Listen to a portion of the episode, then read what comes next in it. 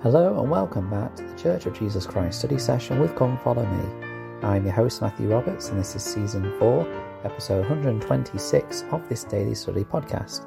Thank you so much for joining us once again today as we take a pause from our Come Follow Me studies um, for the weeks and we have our usual Monday episode. It's uh, it's great having this uh, break to be able to share some of the listener comments that have come through and also share anything else that's been studied that you've shared via email or on the Facebook group or anything like that, or that I've been studying as well, separate from the Come Follow Me studies. Um, there is um, a comment to share uh, on the um, from the Facebook group, or a couple actually, to be fair, uh, which we can have a look at uh, today. This first comment comes from a listener when we were talking about the the two individuals who were instrumental in building and creating the tabernacle. Uh, this listener noticed something else uh, in the passage. If you remember, we spoke about uh, the two individuals who we uh, wouldn't probably know the names of ourselves until we'd studied this section. The names of Bezalel and um, and just the example that they were of people that perhaps were instrumental in helping to build and construct the tabernacle, and yet we don't really remember their names. We only remember Moses and Aaron and other, and Joshua and other individuals like that. Um, so that was um, uh, an, an, interesting discussion ourselves that we had in the podcast during the week. Uh, but then this um, listener points out that they say, I noticed it said that anyone who had the desire in their, in their heart to help were called to contribute, like in Doctrine and Covenants 4.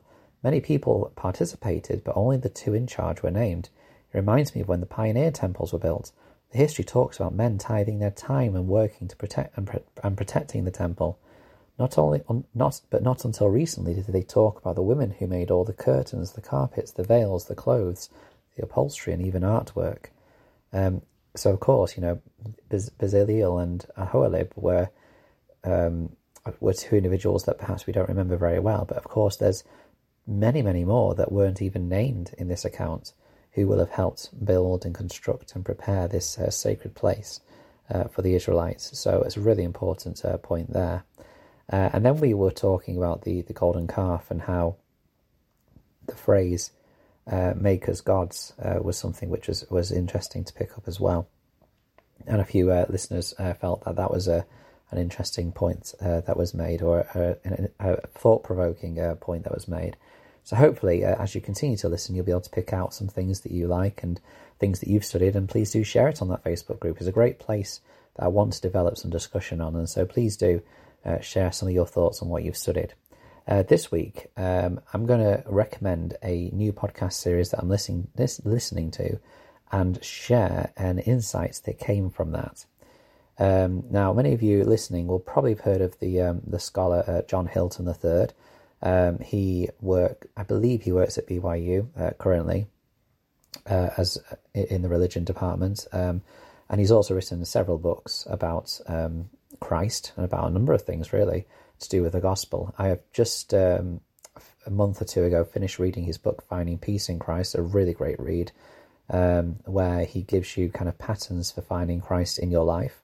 Uh, and what he's done now um, is he's developed. It's like it's meant to be an online class, and you can see it on YouTube with all the visuals and things like that.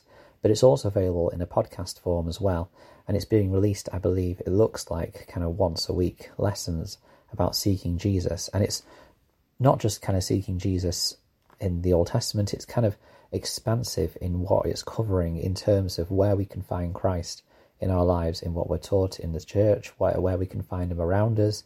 Um, it's a really interesting uh, series, and there's just so much uh, that I've kind of gained from this um, so far. I've kind of had to rush through the first dozen or so episodes to catch up, and so there's just insights and things flying all over the place. But um, as an example of something that he goes really into depth with is the the Gospels. He spends quite a number of lessons, as you can imagine, uh, on the Gospels as they are, you know, the the narrative of Christ's mortal ministry, and um, he gives the overview of Matthew, Mark, Luke, and John and what specifically they were writing to. So, for example, with Matthew, a lot of his focus is, is on the prophecies of Christ from the Old Testament, how the Jews were looking for a savior, and the evidence from the Old Testament with Christ's life and the events from that that show that he was the savior.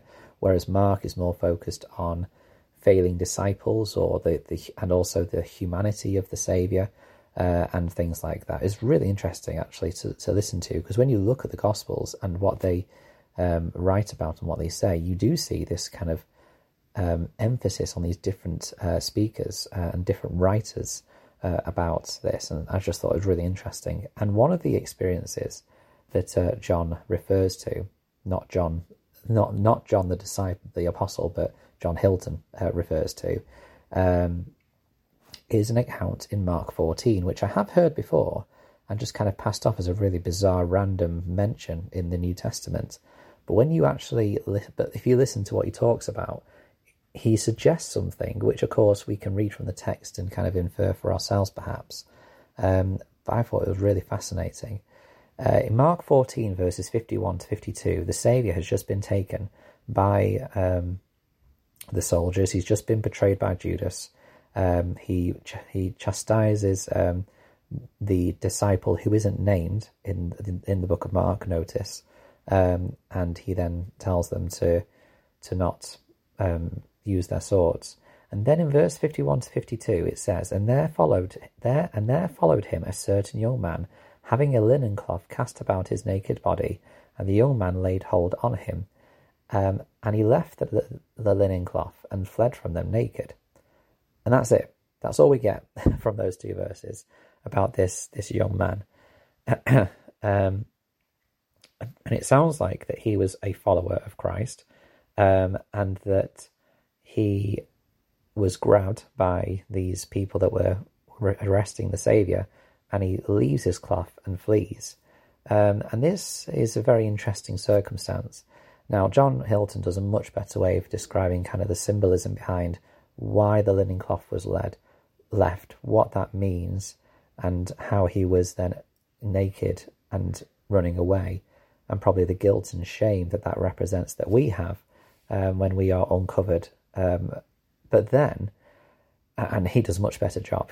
Just remember, just remember that when the Garden of Eden, the Garden and e- Garden, Adam and Eve were in the Garden of Eden, they had coats of skins placed upon them to cover their nakedness. And this is kind of the opposite, where this young man, symbolically, his his transgresses, his his mistakes were laid bare. You then go forward into Mark 16, and I thought that this was really insightful by John Hilton III. Um, Mark 16, verses 5 to 7. Now, when we have the, the story of the resurrection morning, we think of Mary approaching the tomb, perhaps a couple of angels at the stone um, rolled away, and then the disciples coming and seeing he's not there, and then Mary being left alone at the garden tomb and the Saviour appearing to her. What we don't read about very often is this that we read in Mark 16, verses 5 to 7. It says, And entering into the sepulchre, they, uh, meaning Mary Magdalene and Mary the mother of James and Salome, um, they saw a young man sitting on the right side, clothed in a long white garment, and they were affrighted. And he said, saith unto them, Be not affrighted. Ye seek Jesus of Nazareth, which was crucified. He is risen. He is not here. Behold the place where they laid him. But go your way, tell his disciples and Peter that he goeth before you into Galilee. There shall ye see him, as he said, as he said unto you. Now, there's a few things to pick out from here, and I can't do it justice in the in the time that we have. But notice it doesn't say an angel, it doesn't say a messenger. It says a young man clothed in a long white garment. And this is an example or a symbol of the young man that we read two chapters earlier, who was left without the covering, that he now has this long white garment, that the that the price has now been paid, and that our sins and, and deeds can be covered, completely removed by the atonement of our Saviour that He has now completed uh, with this uh, rising on the Resurrection Sunday. Um, and what I love about this as well is that the young man here, who we, we can presume perhaps is an angel or is linked to this young man from Mark chapter 14, um, he says, Go your way, tell his disciples and Peter that he goeth before you.